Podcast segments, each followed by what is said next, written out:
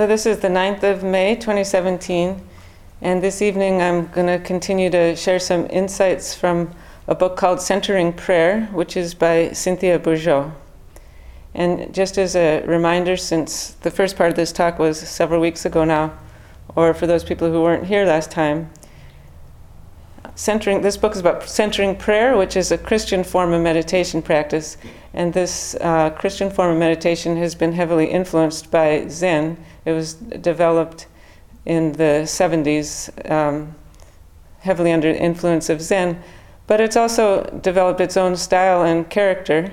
And um, as you remember from last time, Cynthia Bourgeault characterizes this form of meditation as a surrender practice, as opposed to a concentration practice or an awareness practice, which is the two categories that we usually use to define our practice.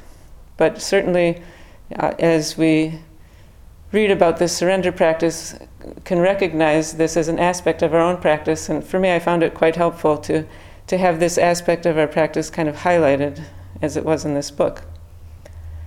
So, the last time we were looking at the, the formal practice, what in Zen we'd call the on the mat practice. And this time we're going to focus more on bringing the practice into daily life, which is really what the second half of this book focuses on, and um, really was the part that I found especially helpful. So Bourgeault writes At first, when you begin a practice of meditation, it feels like a place you go to. You may think of it as my inner sanctuary. But as the practice becomes more and more established in you, this inner sanctuary begins to flow out into your life. So it becomes not so much a place that you go to, but more and more a place that you come from. It is a sense of connectedness known from so deeply within you that nothing can shake it. So, in centering prayer, this connectedness is cultivated by this attitude of surrender and by the practice of what the Christian mystics call kenosis. And I talked about this last time Kenosis literally means emptying, it's the Greek word for emptying. So it's the practice over and over again of letting go of the small self, specifically of letting go of thoughts as they come to us when we're, when we're sitting. Um, as, as Bourgeault says, it's just practice over and over with that one bare gesture of letting the thoughts go. And she calls this love made full in the act of giving itself away. So that's the, the formal practice. And then when we take this practice into daily life, there's essentially two techniques that, that are discussed in this book. And so I'm going to look at each of them tonight. And the first one is what she calls working with the inner observer. And then the second one is called the, the welcoming prayer. So, to start with this one about the inner observer, I'm going to read to you how she describes it. And I think when you hear it, you'll recognize it as what in Buddhism we call mindfulness, and especially mindfulness as it's taught by the modern day Vipassana movement uh, is very, very similar to this, if, if not identical. And it's possible that just as the formal practice of this Christian meditation was influenced by Zen, it, it's certainly possible that this practice of mindfulness was influenced by Buddhist practice. I don't have any evidence about that one way or the other. But at any rate, she says that the distinctive feature of the inner observer is that it's non identified. In other words, it can watch what's going on without grabbing onto it or claiming the process for itself. So she writes In ordinary psychological terms, to be self aware means to be able to say, for example, I am very angry at you, or I am feeling sad right now. There is articulateness, but no separation. You are still completely identified with whatever it is you're feeling. In inner work, by contrast, the goal is to gain some space between that feeling and the deeper sense of your own selfhood. And she points out that in the formal practice, of course, we've already been working with this um, separation, with learning this separation.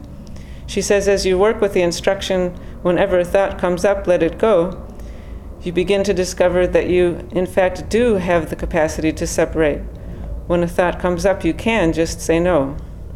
Obviously, then, you are not just your thoughts. That mysterious chooser in you must emerge from a much deeper and steadier place at the center of your being. Work with an inner observer simply extends this core insight into daily life. And, and she gives the example of how it might very literally be carried over from a formal practice into a daily life practice.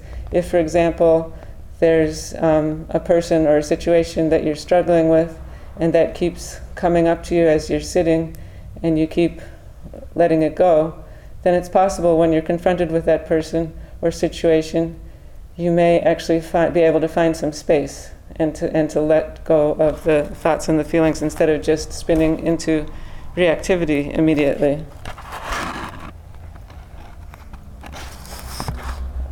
But a little later, she talks about um, what she calls the purpose of working with the inner witness. And she said, It is not, as frequently assumed, a way of bailing out of your small self into your larger self, escaping the horizontal axis of your being in favor of the vertical. Rather, it lives at the intersection of the two axes, and its purpose is to bring them into meaningful alignment. Because of its primary function as connection, then, the inner witness is not about dissociation. It is not about using the higher self to suppress the lower self. In fact, as virtually all genuine spiritual teachers insist, its real function is to bring you into a state of presence, to back you down out of your mind into a full embodiment of your being. Even more strongly, its purpose is to bring you into a state of unconditional presence, so that you not only believe, but know that no physical or emotional state has the power to knock you out of presence. It is not a matter of replacing negative emotions with positive emotions, only of realizing that through magnetic center, presence can be sustained regardless of whatever inner or outer storms may assail you. Amazingly, you discover that at the depths, being still holds firm.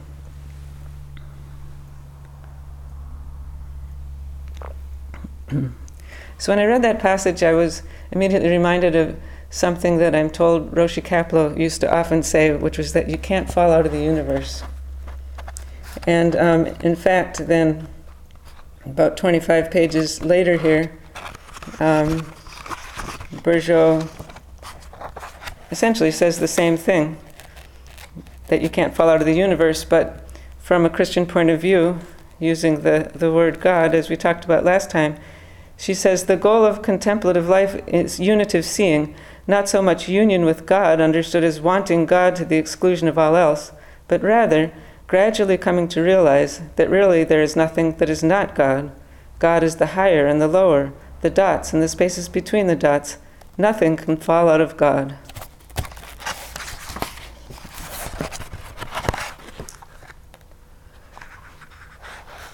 So finally, though, she has some comments that I think are helpful about being realistic with this work of mindfulness or this work with the inner witness.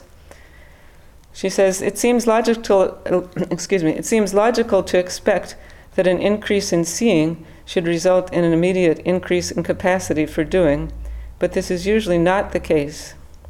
With practice, you may be able to notice when your buttons are being pushed or when you find yourself slipping into self pity or self righteousness. But noting it doesn't necessarily make the mood shift. Sometimes the very best you can do is to stay present to what you're seeing, including enduring the gap in yourself between seeing and being able to do anything about it. To try to shift into fix it mode will throw you out of your inner observer and back into your super ego. So I think that's a really important point. Um, when we're being mindful, we're just seeing, we're just being mindful, we're not trying to fix the situation.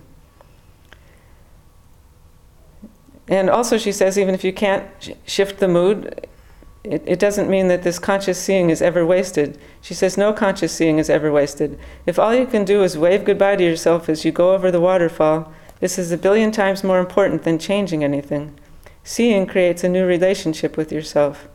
Eventually, that new relationship will bear fruit in the power to do. But doing is never the point. Every seeing, no matter how calamitous to the ego, in other words, no matter how embarrassing it may be for us to see what's actually going on, she says every seeing is an enhancement of being, a strengthening of the connection of the worlds within you. So that's the bit about the inner observer. And then the part that I want to spend more time is what she calls the wel- welcoming prayer. And as she says, this welcoming prayer is centering prayer's tool par excellence for making the transition from surrender understood simply as a methodology of meditation into surrender as an underlying attitude and practice for meeting daily life. So, just as when we hear about working with the inner observer, um, it can remind us clearly uh, of mindfulness practice in, in Buddhism. When you hear about this welcoming prayer, it may also remind you of something that you've heard about before. Um, it's a little more specific than just something like mindfulness in, in general. But it sounds very much like a method that I know Sensei has talked about once or twice in Teisho, a method that's taught by Thich Nhat Hanh. And it's a method that he presents for working with afflictive emotions. And it has five steps to it, which there, I, looking this up, I actually found the five steps um, named differently in different places, but at least one version of it goes recognize, accept, embrace, release, investigate. And this practice is taught by Thich Nhat Hanh is also very similar to a method that I've encountered in Massachusetts or when I've sat with um, a branch of the Insight Meditation Society there. So, the Insight Meditation Society is one of the big centers that's part of the modern Vipassana uh, movement. And it seems to be a standard um, part of the teaching at um, IMS in Massachusetts now. I mean, all the teachers talk about it as if just everybody knows this. So this seems to be a standard part of the teaching there now. And they have this ac- acronym for it called RAIN, and that stands for Recognize, Allow, Investigate, and Non Identification. So it's a similar thing of a, of a process that you can go through when you're dealing with, with um, strong emotions. And the welcoming prayer has three steps, which I think is an improvement, because I think if you're trying to, especially in um, the moment, deal with strong emotions as they come up, it's helpful to have fewer steps. But um, the steps are also quite direct and straightforward. So the steps in the welcoming prayer are sink in, welcome, and let go. And so um, I'll get into each of those in a little bit of detail in in a few minutes here. But First, I want to look at some of the background to this. And one of the things that I think is interesting here is that even though you can see a very strong family resemblance between this welcoming prayer and between these methods that are taught in Buddhism, I don't think in this case that there's any influence um, from the Buddhist techniques coming into this welcoming prayer because the welcoming prayer was very clearly invented at one time by one person. It was in the 1980s, and it was invented by a woman called Mary Mrozowski. And she developed this out of her own um, sitting practice, out of her own centering prayer practice. And there's a little bit of biographical information about her in the book. And reading it, it seemed to me that pretty clear that certainly this woman back in the 80s um, hadn't heard about these techniques by Thich Nhat Hanh or by um, the Vipassana teachers, even if those had been um, developed at that time. And so I f- just found it kind of fascinating that just by doing this practice of silent sitting and then thinking about how to move it into daily life, several different teachers seem to have come up with something that, you know, is not, not, not necessarily identical, but is, is really getting at the same thing. So it just seems to be something that, that grows for people very organically out of doing the sitting practice. But just to tell you a little about Mary Mrozowski, it says here Mary was a New Yorker through and through, from her Brooklyn accent to her in your face kind of pizzazz. A divorced Catholic back in the era when such things were virtually unheard of, she supported her family through her job as an administrator in a psychiatric hospital, later offering her spare time as a literacy volunteer in the prisons. Through her work in therapy, she was familiar with the biofeedback techniques that were then sprouting. And on her own, she had already begun to develop a personal life practice combining these techniques with an underlying attitude of surrender that had been deeply imprinted on her through reading Abandonment to Divine Providence, a 17th century spiritual classic by Pierre de Caussade. When she encountered centering prayer and Thomas Keating's evolving teachings on the false self system, the pieces began to come together for her in a single integrated method. So, just as a reminder, Thomas Keating is one of the uh, Trappist monks who developed the centering prayer, and he is the teacher of the woman who wrote this book that I'm working from, Cynthia Bourgeault. And so he also was this uh, Mary Mrozowski's teacher. And it says here, it talks here about how she encountered him and she encountered his teachings on the, the false self system. So um, I am going to explain uh, something about that. Um, this false self system is a way that Keating combines some of the aspects of centering prayer with some basic principles from developmental psychology. And um, one of the ways that he became interested in doing this and that he uh, ended up working out this system was because of an experience that he had, well, of, I, I assume, of not just one experience, but ongoing experiences that he had of essentially running centering prayer sessions. So the first one that he did, though, was in 1983. So that was the first uh, centering prayer intensive that was organized, and it was held in New Mexico, and it was very specifically held on the model of a Zen sesshin. So remember that the Zen teacher, um, Joshu Sasaki, had been running some sesshins at the Trappist monastery where Keating was so they had experienced that. But this was the first one that, that he offered for people to do centering prayer. And it says that um, people were quite sort of surprised and rather unsettled by the experience of doing the sesshin, which was a full two week, well, I guess they don't call it a sesshin, centering prayer intensive, which lasted a full two weeks. And it sounds like people expected to really reach some deep silence and some deep connection with God and that sort of thing. But it says what no one was prepared for was the volume and vibrancy of emotional outpouring that flooded forth from five hours a day of centering prayer practice. Five hours a day now, notice that's about half of what we do in Sesshin. But even that was enough um, to have all this emotional stuff come up tears, repressed memories, deep intuitions, all jumbled to the surface, along with a sense of catharsis and bonding among those dozen charter participants. And one of those um, dozen charter participants was Mary, Mary Mrozowski, who went on to develop the welcoming prayer. But I think that those of us who have been to Sesshin can definitely to re- relate to all of that, how all this stuff jumbles to the surface the tears, the repressed memories, the deep intuitions. And I think we'd also agree with um, Father Keating's description of what's happening. He calls it an unloading of the unconscious. And in Zen, I've heard it referred to as um, peeling back layers of the mind, like sort of like peeling an onion, peeling back these layers of the mind one by one.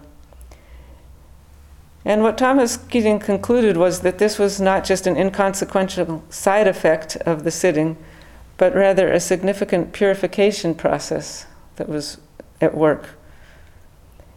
So he looks into this term purification and he talks about the fact that traditionally in Christian teaching, purification is seen as a struggle against sin, which means a reprogramming of conscious motivation. But that such reprogramming goes only skin deep and in fact can cause serious damage if used for repression and denial of unconscious impulses. But here in Silent Retreat, he seemed to have found a way to a deep purification, which actually seemed to be shifting unconscious patterns for people. Um, I don't remember which ceremony it was we had recently, but one of them, Sensei was talking about purification. and she referred to it as the removal of obscurations. So, in other words, the idea is in Buddhism that essentially the purity is there. We don't have to work to to um, somehow get that purity from somewhere outside. The purity is there, but it's obscured. So the work that we're doing is helping to remo- remove the, the things that are obscuring the, the purity. And in centering prayer, in the language of Thomas Keating, this is called dismantling the false self. And the false self is, in other words, the needy, driven, unrecognized motivations that govern most of our untransformed human behavior. And in the framework of centering prayer, which is, as I said, based on some basic principles from developmental psychology, this false self is seen as a wounded self. Bourgeault writes In all of us, there's a huge amount of healing that has to take place before our deep and authentic quest for union with God, or we would say our deep and authentic quest for awakening, escapes the gravitational pull of our psychological woundedness and self justification. This, in essence, constitutes the spiritual journey. And Bourgeault, in speaking of her own experience of this process, says something that, again, reminded me very much of something that Sensei has said about her own experience um, of working with Zen in, in the earlier days of her practice. Um, Bourgeault says that we're often used to thinking of the spiritual journey as an ascent we expect more calm, more ability to cope, more equanimity. But she says that her experience has been quite different, and that the ascent is inextricably bound to a descent into the ground of our own psyche. She says, thus, periods of psychological ferment and destabilization are signs that the journey is progressing, not that it is a failure. As a practice of meditational prayer loosens repressed material in the unconscious, the initial fruits of spiritual practice may not be the expected peace and enlightenment, but destabilization and the emergence into consciousness of considerable pain. In my own practice, she says, I have learned by repeated experience that the, quote, reward for a period of committed sitting is often the emergence of a patch of pain long buried in several days of emotional turmoil. So, according to the developmental psychology principles that Keating uses, all of us have to work through this pain and woundedness in the course of our spiritual work because the false self that spiritual work seeks to dismantle comes into being specifically as a defense mechanism against perceived threats and deprivations during infancy and childhood. So now it's time to look at the handout. Okay, find mine. So this is a little diagram of um, what Keating calls the false self system. And um, you know how often we can get to a point in our lives where we say, What's wrong with me? And what Keating says is, if you put this on your refrigerator, you will always know what's wrong with you. So I give it to you for that reason. Um, so you have this dotted line going through the middle, and what's unconscious is below the line, and what's conscious is above the line. And then there's this triangle in the unconscious, which is called emotional programs for happiness. And so these emotional programs for happiness come in sort of three flavors. One is that we all want power or control over our situation. Second is that we all want and need esteem and affection. And then down at the bottom is our, our need for security and survival It seems to me you can look at these a couple of different ways. On the one hand, they remind me of what's in, called in Buddhism the, the eight worldly winds. We have these things gain and loss, pain and pleasure, success and failure, um, good reputation, poor reputation. But aside from being things that are that are worldly, that are that are part of samsara, as we would say, we can also see that these are basic human needs, that, that these are things that, that each of us actually need. We need security, we need to survive, we need some kind of control, we need some kind of affection. um, from others. And so these are part of being human, but it's also part of being human that these things are not met on some lo- level for all of us, even if we have the best parents in the world. For none of us does the, the whole world revolve totally around us. And so sooner or later, these universal human needs are simply not met. We can't have them met all the time.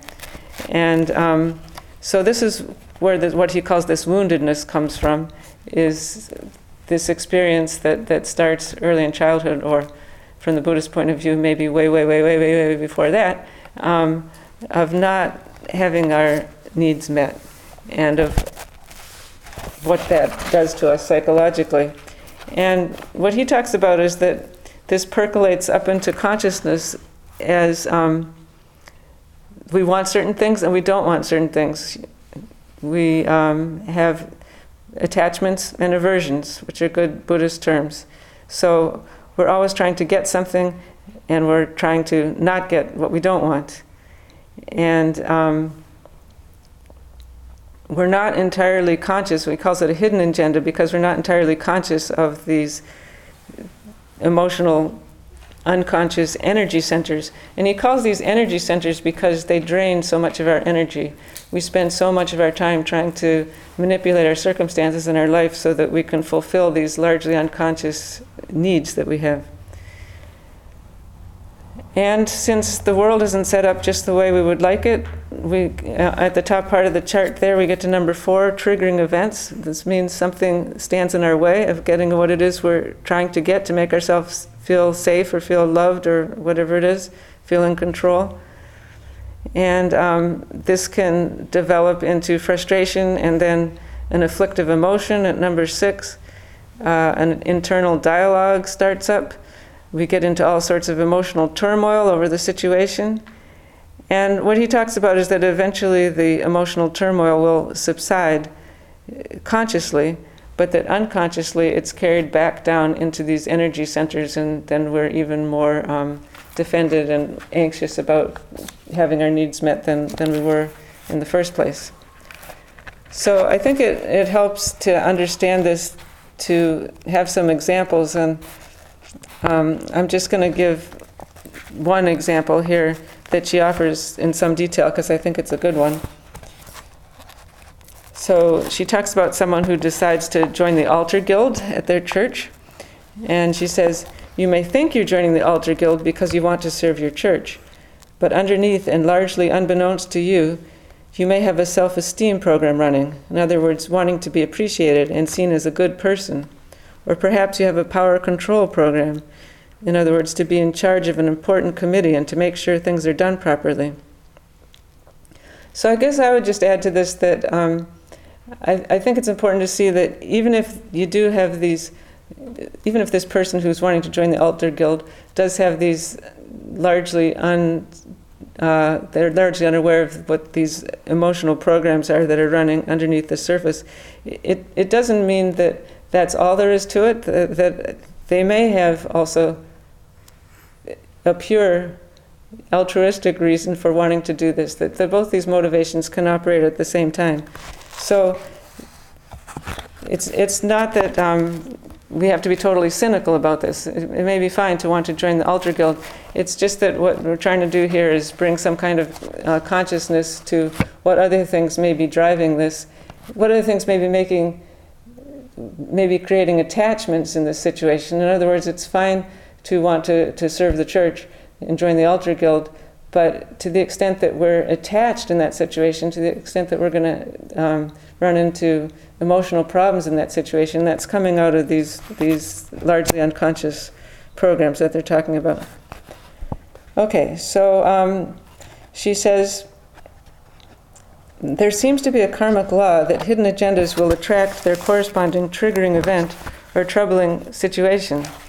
If you've taken on that altar guild job, for example, with the hidden agenda of being seen as an important person in the church, you can virtually guarantee that someone else on the committee will be running that same program, and you'll find yourselves on a collision course.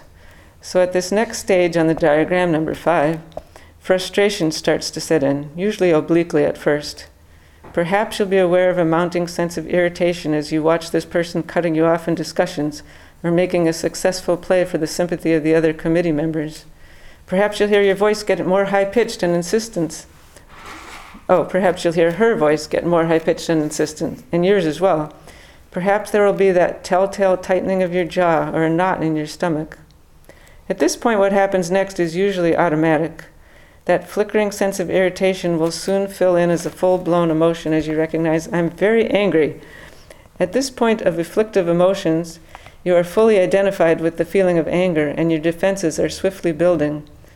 Almost immediately thereafter, you will begin to hear the commentaries go off in your mind.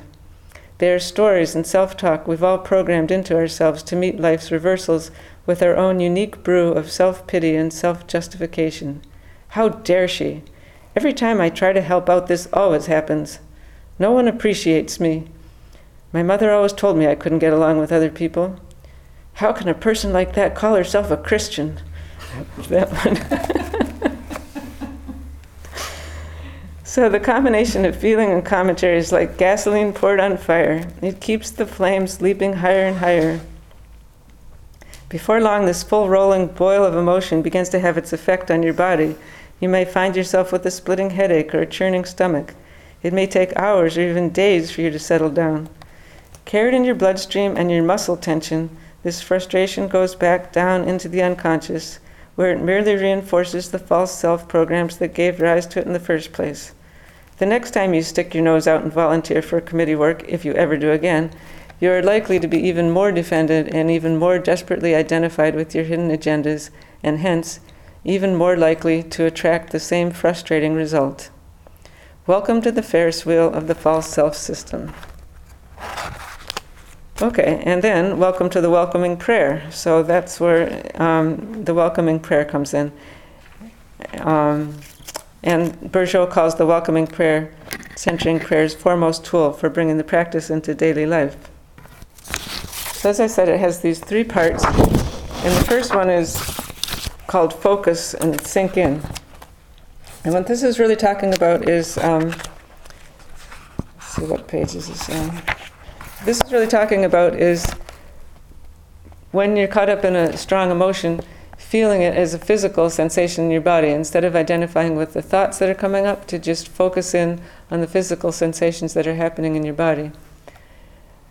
Um, one thing that's important to note about this is she says, you know, it's ideal to, to try to move into this wel- welcoming prayer mode as soon as you notice the frustration arising in any situation. But often that's not going to be possible. Even there's only, only um, two or three steps in this one, it does often take some time and, and take a place where you can sort of focus and, and center in on this. So sometimes it can't really be done right in the moment when these things are happening. But if you're in a kind of situation where you have uh, a, a strong emotion, emotional turmoil that, that she was talking about, that you're obsessing with something and something's really bothering you, then this can be a, really good way to work with it, um, I've found. So, focus and sink in means to feel the upset as a sensation in your body. If it is a physical pain like a toothache or backache, you become very present to it, putting your full attention inside it. Exactly the same is true for emotional upset. If you're angry, see if you can be present to how anger is manifesting in you. Is your jaw clenched? Is your stomach in knots? If fear is present, what is the sensation of fear? See if you can pay attention to what it feels like inside you. Is your breath short? Is there a sense of vertigo? Don't try to change anything, just stay present. Keep in mind that focusing does not mean psychoanalyzing yourself, trying to discover why you feel the way you do, or justifying your feelings. The importance of this step is really paramount. In fact, it holds the key to the entire practice. By becoming physically aware of this energy as a sensation in your body, you have avo- avoided one of the major potential pitfalls of working with the inner observer, which is dissociation. Dissociation, or to situate it within its more general psychological category, repression, is one of the primary occupational hazards of people on a spiritual path. By keeping a firm grounding in physical sensation, The wel- welcoming prayer ensures that this mistake is not made. So then the second part of it is the welcome part. And she says, Now comes the most counterintuitive instruction in the whole method. Sitting there, steeped in the whole roiling sensation of your upset, you begin to say ever so gently, Welcome, anger, or whatever the emotion is. Welcome, anger. If it's physical pain, the same drill applies. Welcome, pain. Welcome, pain. Admittedly, this teaching is paradoxical. Common sense tells us that the unruly emotion is the problem and the solution is to eliminate it. But by welcoming it instead, you create an atmosphere of inner hospitality. By embracing the thing you once defended yourself against or ran from, you're actually disarming it removing its power to hurt you or chase you back into your smaller self. And then the third part of the welcoming prayer is let go. And it's important to note that this step is kind of optional. She says, don't get to this step too quickly. The real work in the welcoming prayer is actually accomplished in the first two steps. Stay with them rather like kneading a charley horse in your leg, going back and forth between focusing and welcoming until the knot begins to dissolve of its own accord.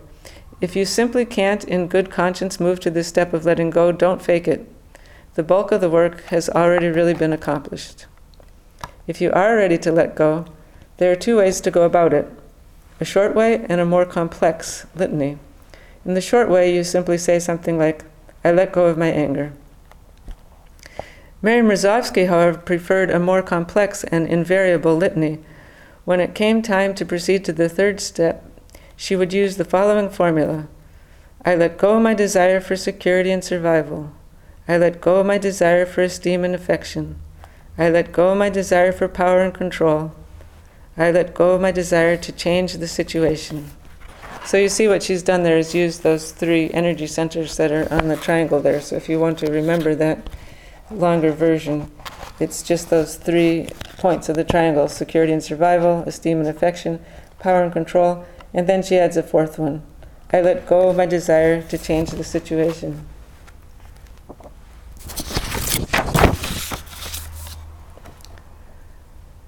So I want to wrap up here, and there's just a couple more things that I think are important to say about this uh, welcoming prayer so I'll see if I can fit them in somewhat quickly here. One is that uh, points out that you can use this welcoming prayer for positive emotions too. And that was really a revelation to me. I never had heard that in the Buddhist presentation of this. They're always um, presented as being used for the afflictive emotions. But um, she actually talks about having run a ceremony at church and everybody complimented her and she was just going home feeling really good. And um, she was able to use the welcoming prayer to sort of say, you know, welcome pride, or you could even welcome joy. Again, just to, to separate from being just caught up in the emotion or thinking that that situation is always going to last. So I thought that that was interesting more important one, I think, is that she gives a clarification that I think is always necessary to, to give with, with this type of exercise. And the way she says it is that what you're welcoming is the physical or psychological content of the moment only, not a general blanket condoning of a situation. She says, I'm frequently asked by people with abuse histories but incest shouldn't be welcomed, should it? This misses the point. What you are welcoming in this moment is not incest, but the feelings the experience triggers for you, the fear or rage or shame on your plate right now. This is very important because it is not the case that surrender means to roll over and play dead, or that the purpose of this practice is to teach you to passively acquiesce to situations that are in fact intolerable. There is a crucial distinction between surrender as an inner attitude and as an outer practice, and we are concerned only with the former here. From the point of view of inner work, the situation is very straightforward. Anything done in a state of interior bracing will throw you immediately into your small self with its familiar repertoire of defense mechanisms. Surrender, understood as an interior act, will place you in alignment with magnetic center, the seat of your inner observer. Once you are in right alignment, you can decide what you are going to do about the outer situation. Sometimes this is acquiescence, sometimes it is a spirited fight, but whichever way, you will be doing it from consciousness not reactivity. So I'm just going to end with a quote that uh, I think ties together nicely what I talked about the last time and what I talked about tonight, and this is um, from someone named Laurence Freeman, who's a Benedictine monk, and he's talking about that line in uh, the Beatitudes, the Sermon on the Mount, when Jesus says, Blessed are the poor in spirit. He says, if we want to understand poverty of spirit, we have to accept it as the reaching of the boundaries of our being and our capacity, and finding that we are unable to go further by ourselves. When we finally let go of our expectations of what our lives should be, our efforts to make things right, or to manage life on our terms, it is then that we become open to the possibility of gift and delight and joy.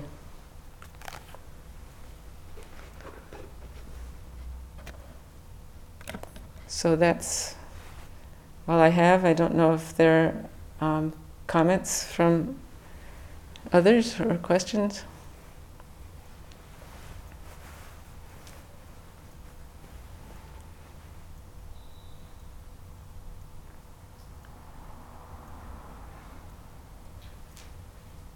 Say there are three parts to that welcoming prayer? Yeah, did you want to hear them again? no, I remember the first two. What was the last one? The last one was letting go. It was Oh. it was that one where you can say, "I let go of my Ah, yeah," and and um, she just makes the point that you only do that one when you're really ready to do it, and if you're not, you just keep working with the other two. Mm. So it was kind of a optional, not exactly optional, but just that there's no demand that you get there in any s- specific amount of time. I was, I was hearing, I don't know if I was hearing this, but my question is, I was hearing um, a lot of gelling between Zen practice and what you were speaking about tonight. Is, is that, is that, I'm just wondering if you see a I hope so. a strong distinction between the two practices that you were speaking about tonight and say Zen practice. No, no. I, I, I um, you know, selected this material precisely because I think it is very much um, connected to Zen practice, but that it has a somewhat different emphasis. It's, you, you know, we don't always emphasize like this kind of emotional work. We don't always emphasize that so much in Zen, but I think any of us who practice Zen know that that's part of what's going on. You know, this stuff comes up. And so um, I thought that uh, her focus on it and the presentation of it was helpful. Yeah, but but no, I don't I don't see it as as uh, something different at all.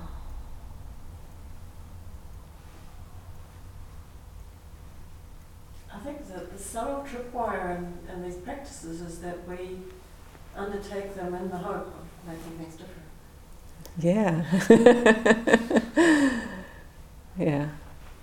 But that's the point, that's the problem that I have around the Zen practice. Yeah, there, there seems to me to be a distinction there, and I can't quite articulate it uh, clearly, but um, working with quite a lot of psychological work, Yeah. um, and I know it's there, yeah, it's me, you know, it's, uh, that's what's happening, but there's something else going on with the, with the Zen practice as well that's, um, that's quite distinctively different. I don't, yeah, it's, Yeah, I would say this is a, looking at an aspect of Zen practice. You know. Yeah. I mean, I, I, I yeah, I don't know if um, I don't know if I know obviously exactly what you mean, but um, but yeah, I think what Teresa said is we. This this is as much as part a part of Zen as any of these things is that we come wanting to make things different, and that the only thing that the only way that we can really make things different is when we get to the point of realizing that we're not going to we're not going to be able we're not going to be able to use our will to make things the way we want them you know either in our practice or in our lives. And so the practice becomes very much about coming to terms with that then then that's where the shifting starts to happen I don't know if that makes sense. I don't know that that's quite what you're getting at, though, Grant. I'm a contemplate. It's, it's, it's a nice question. I, I like it. I like the question. Um, just a little observation was that a book I've been reading recently, The Gift of Our Compulsions, Mm. talks about um, something that reminded me of the welcoming prayer reminded me of, and that's in the title of the book itself, Gift of Our Compulsions. It's understanding that something that can be very unpleasant to be experiencing and you're wanting to push it away, but actually it brings you a gift, Mm-hmm. brings us a gift of something that we need to, if we, if we can stop and explore it and allow it, then something, yeah, and, and Yeah, you can yeah, discover something from it, and it's teach, almost teaching us yeah. something. Yeah, no, I really appreciated the way she said as soon as we start to notice we're pushing something away, as soon as we go into that mode, then we know that we're, you know, in small self mode. yeah.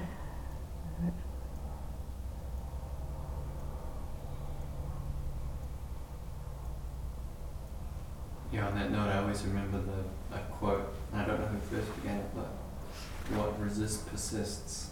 Oh, Always rings Hmm. yeah, I never heard that.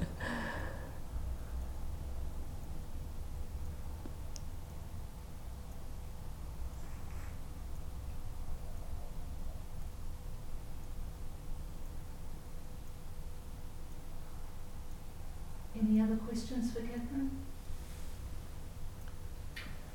Seems to me um, this uh, picture uh, reminds me in some way of what we were talking about the other weekend with the uh, dependent origination. I wondered if anyone would bring that up. I was trying to mine too. It doesn't It's- quite seem to sort of- But it doesn't. It doesn't match, you know. It's and it's something to do with it. I mean, there's Yeah, yeah, yeah, yeah. on, There's a spot called 5A here where you can break the yeah, yeah, yeah. Exactly. I know. I thought it was really interesting because it breaks it all up in a different way, and it puts the place where you can interrupt the cycle in a completely different place. Um, what does that show us? Just that these are sort of conceptual ways to divide up what's going on. But it, but it, yeah, I thought that was interesting.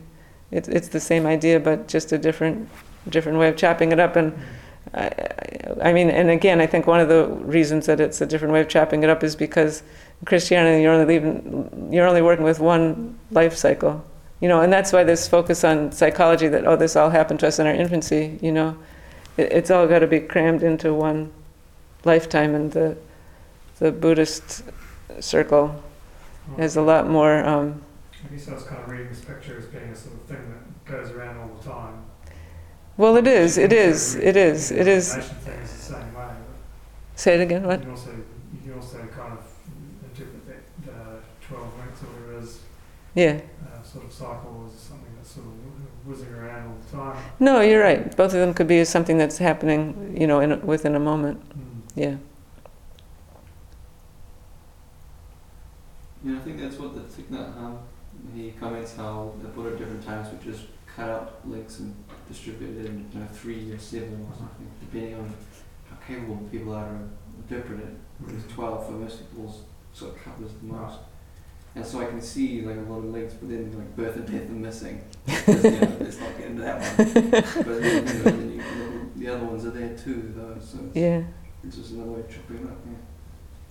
Yeah, it's another way of chopping it up, and I think that, um, you know, the skillful means the, the Buddha did it different ways at different times because it was suitable to the audience, and this is pretty suitable to a modern audience, this one, because we have a lot of, we tend to think in terms of psychology. You know, a lot of us have a lot of notions about psychology. That- works yeah, yeah, that form form our way of looking at things. So so this is coming from that coming at it from that angle, you know. Mm.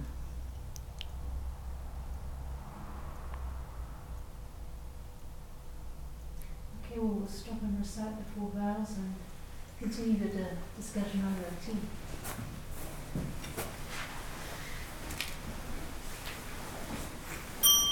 All beings without number. I vow to liberate endless blind passions I